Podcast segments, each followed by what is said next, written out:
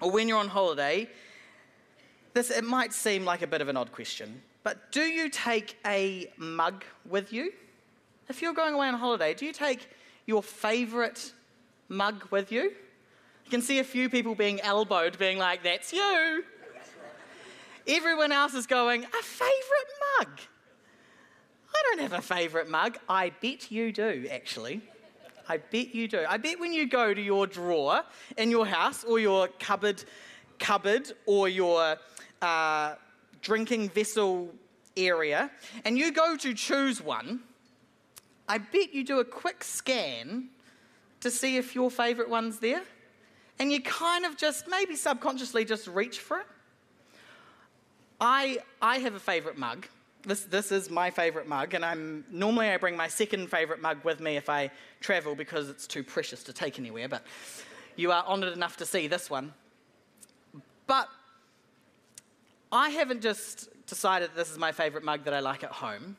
I've decided that I quite like my mug, and I travel with it wherever I go. If I'm going on holiday to the islands, I, I go there. If I'm going up to see my family, I take it with me there. If I'm going to speak at a camp, I take it with me there. I definitely take number two mug there. Couldn't take the best one. But I've taken it one step further and I've actually got reasons for why this is my favourite mug. I mean, it fits the perfect amount of liquid in it, not too much, but not too little. The handle is perfectly shaped that I can fit three fingers in here and hold it in a way that my fingers don't touch the mug when I'm doing it. It's flat on the bottom and not sloped in any way up, so it's nice and stable wherever I put it. I just don't understand those people who have those giant soup bowls with handles. Are you one of those? Or those really tall ones that are like basically a triangle? Like if I even looked at it, it would fall over. This is the perfect mug. You know, the others, they get the job done and they're good. You know, they're mugs. But, but this is, I mean, this is the epitome of perfection.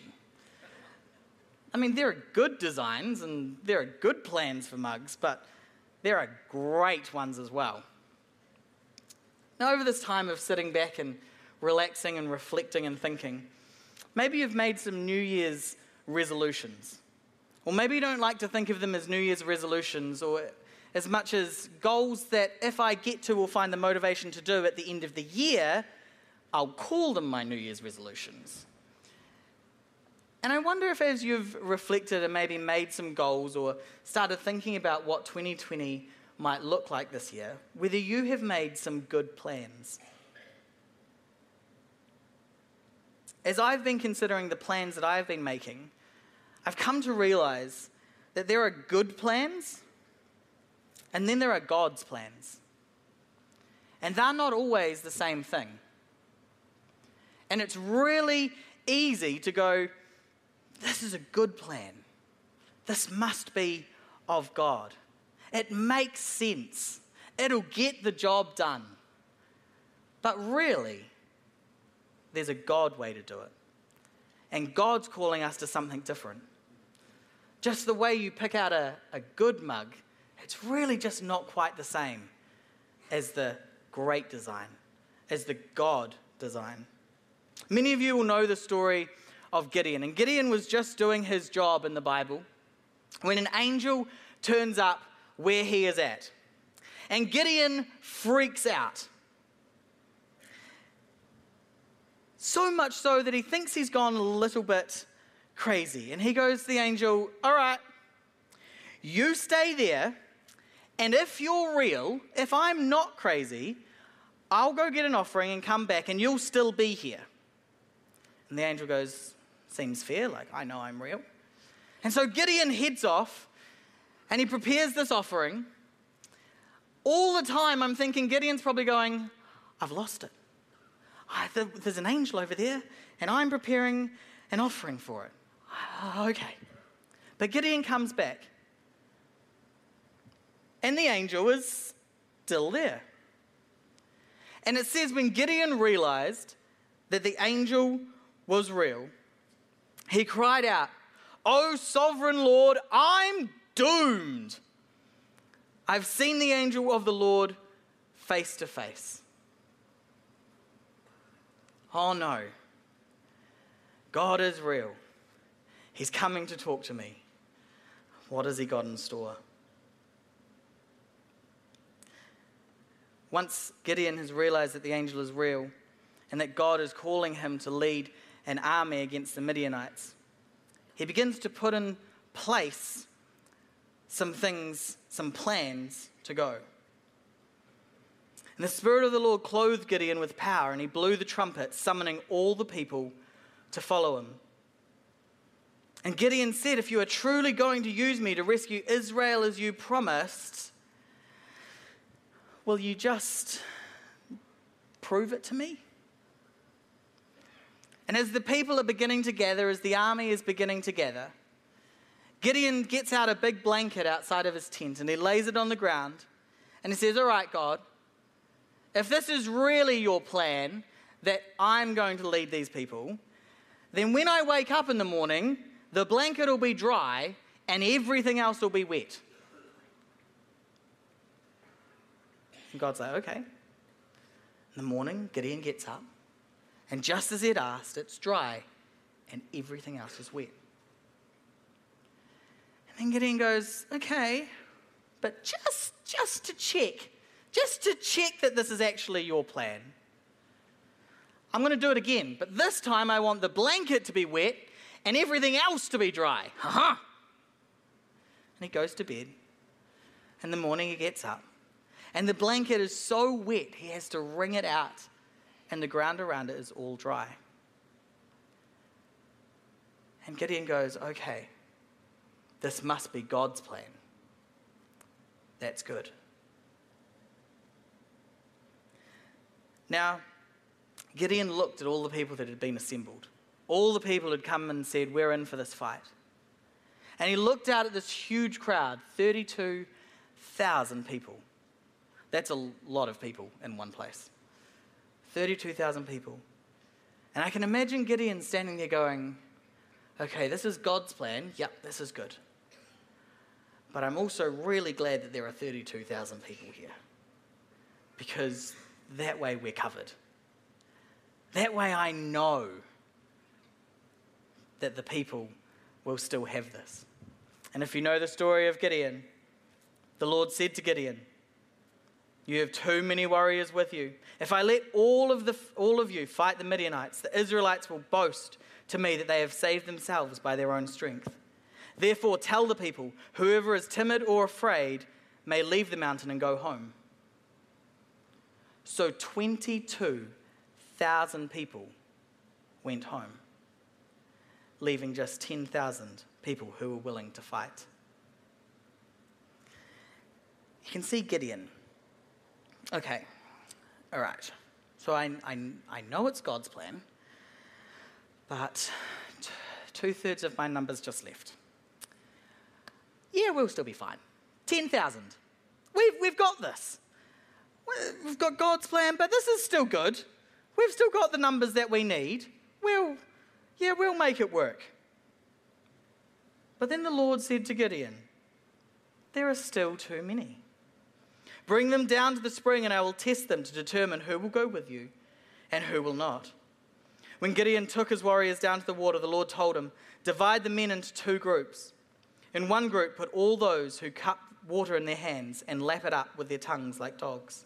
In the other group, put all those who kneel down and drink with the mouths in the stream, and only 300 men drank with their hands, and the rest got and drank with their mouths. See, it matters what you drink from. Oh, sorry, no, side point.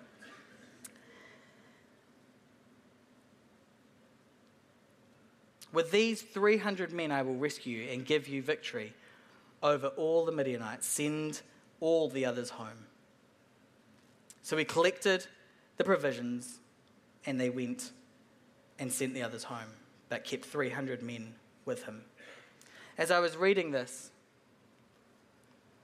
the 300 that he was left with, that was God's plan. To Midian, to man, we would look at it and go, 300? That's impossible. That's not a good plan. 32,000 people. That's a good plan. They're willing, they're there. Let's go with that. But really, God had another plan. What amazes me is when I read this, uh, there are still, where, sorry, You have too many warriors with you. If I let all of you fight the Midianites, the Israelites will boast to me that they have saved themselves by their own strength. They were still going to have the victory. The 32,000 were still going to win that fight. But God said, My plan is for just 300. The outcome might still be the same, but who gets the glory? We can look at it and go, both outcomes will be good. Let's take the safe option and go with 32,000. But God's going, hey, I've got 300 for you, and look who's going to get the glory for it.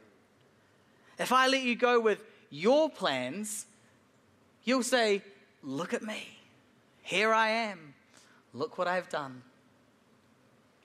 And God's saying, but I'm giving you 300.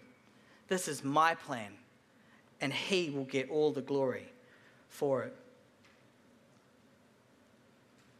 The Midianite camp was in the valley just below Gideon. And that night the Lord said, Get up and go down to the Midianite camp, for I have given you victory over them. But Gideon was still nervous. He was still a little bit anxious because in his plans, 300 was not enough.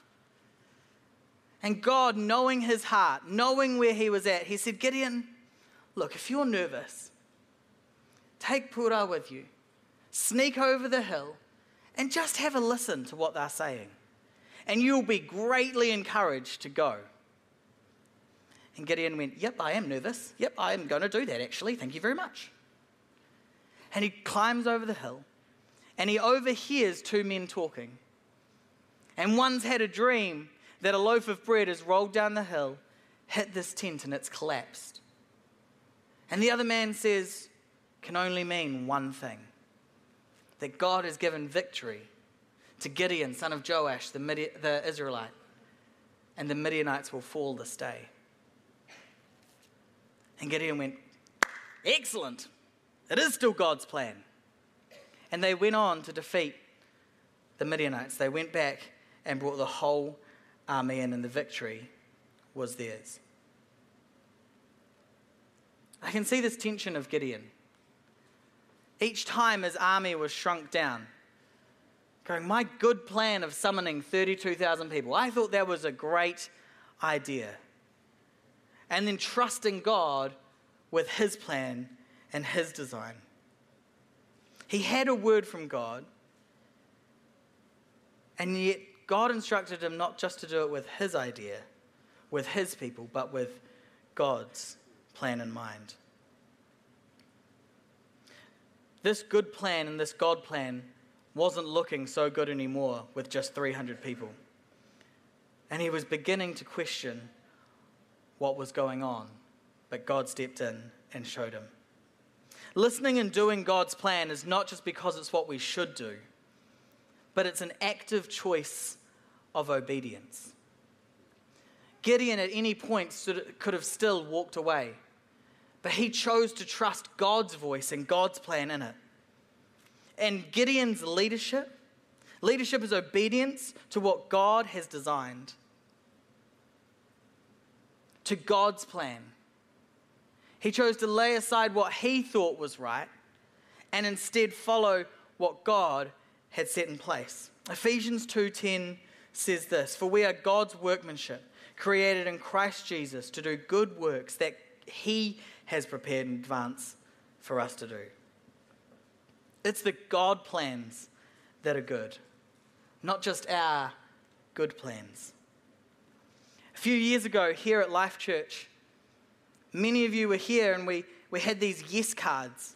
And at the beginning of the year, we came and we laid them down the front here, giving our yes back to God, saying, no matter what it looks like, whatever you have for me, the good, the bad, the ugly, the hard, the challenging, the exciting. I'm going to give my yes to you in advance. I'm saying yes to all that you have for me. In obedience, I'll lay it down.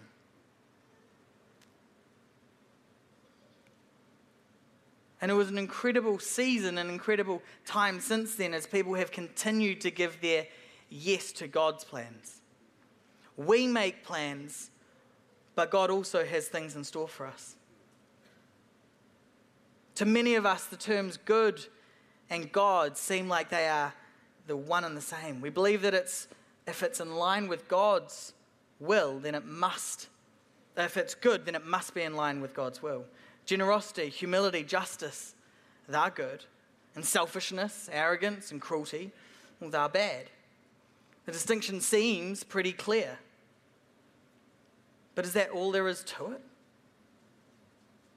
Consider King Solomon.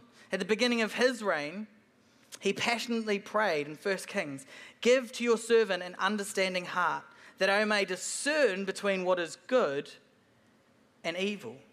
Now, Solomon was known for his great wisdom. Solomon, people came from all over the world to hear King Solomon. And yet he prayed to God God, would you give me a discerning heart so I know what is good and what is not? And when I think about him praying that, I go, maybe it's not always so obvious. Maybe it's not always so apparent. In 1 Kings, it says this So give your servant a discerning heart to govern your people and to distinguish between right and wrong, that I may distinguish between good and evil. There is a way that seems right, it seems good, seems wise, seems, seems beneficial. Yet the warning is clear. What seems good may not actually always be what it prepared, what it seems to be.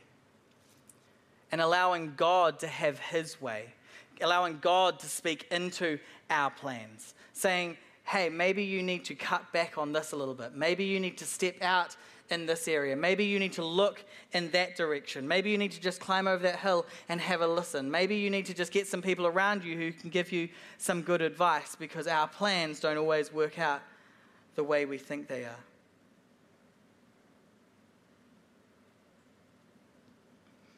I was reading this week an old missions newsletter that someone found around the office. And on the back was a story of someone who'd come out from Christchurch, out from our church, and many of you will know her, and had gone to South America to plant a children's home. And the story really stood out to me as I was considering this idea of what is good and what is God. And so I'd love to read you this, uh, this report back. It's from 1992, which was a while ago now, I guess. But I thought the point still stands. They wrote, On Saturday morning, we went to see a piece of land that meets our criteria for a children's home in every way and more. The owners are Christians and showed us around with great pleasure. The place is ideal in every way, except that we don't have the word of the Lord. We're also in a difficult situation because the land agent wanted approximately $35,000. But the wife called me aside and asked me the price the land agent had said. She said her husband hadn't given a price and that he'd sell it for $25,000, but not to tell the land agent. Anna writes, I promised the owner yes or no, a yes or no answer by the end of the month. And since God hadn't confirmed yes, and we don't have the peace, the answer has to be no. And as I read that, I went, What? It meets your criteria in every way. It's $10,000 cheaper than what you've been told the price is. And the answer has to be no? Because they didn't have a word from the Lord. As I read it, I went, What a incredible, incredible people that would lay down what looks good in their minds, that would achieve their goal in every way, and lay it aside for what God had planned for them. Later in the report, it says how they later found somewhere even better than they had thought possible, and that they had the peace of God, and that is where they ended up. And I went, Wow, God, you are so faithful.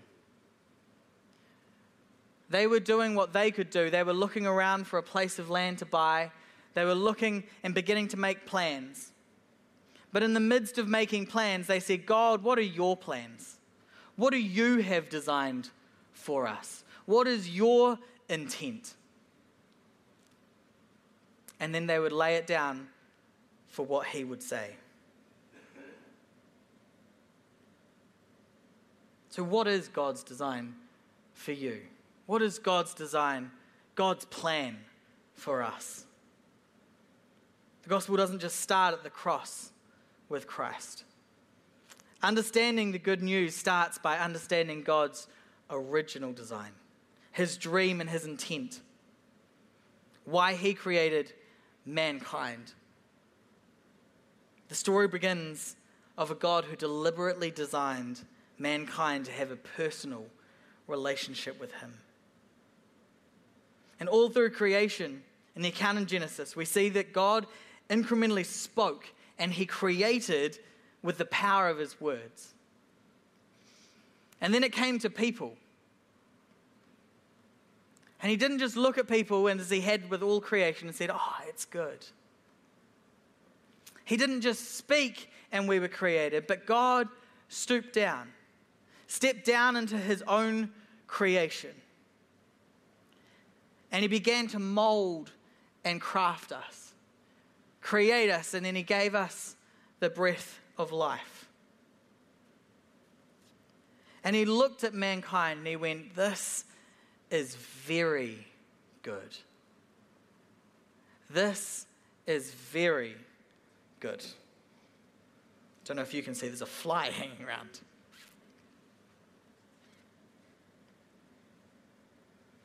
See, we were created in the image of God. We are God's plan. With dignity, honor, respect.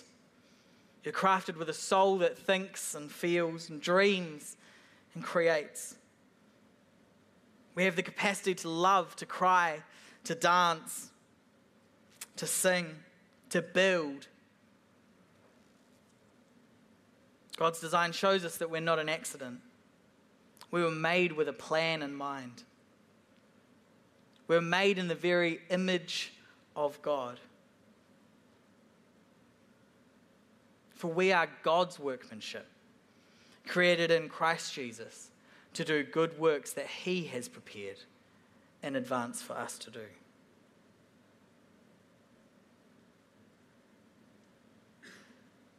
Man was created to walk in relationship with God full relationship with God. So when we explore the gospel, when we read through our Bible, what is God up to? What is God's plan? He's still building the dream, bringing man, bringing us back to a place of his original intent of a family relationship with him. We can create our plans. And it's good to create our plans.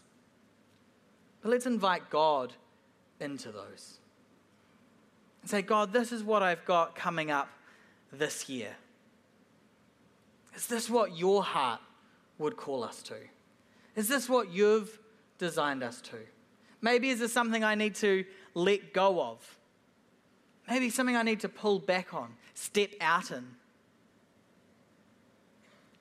And there are moments in the year that we get to stop and reflect and perhaps reset some of our mindsets, our goals, and consider where we would like to be or who we would like to be.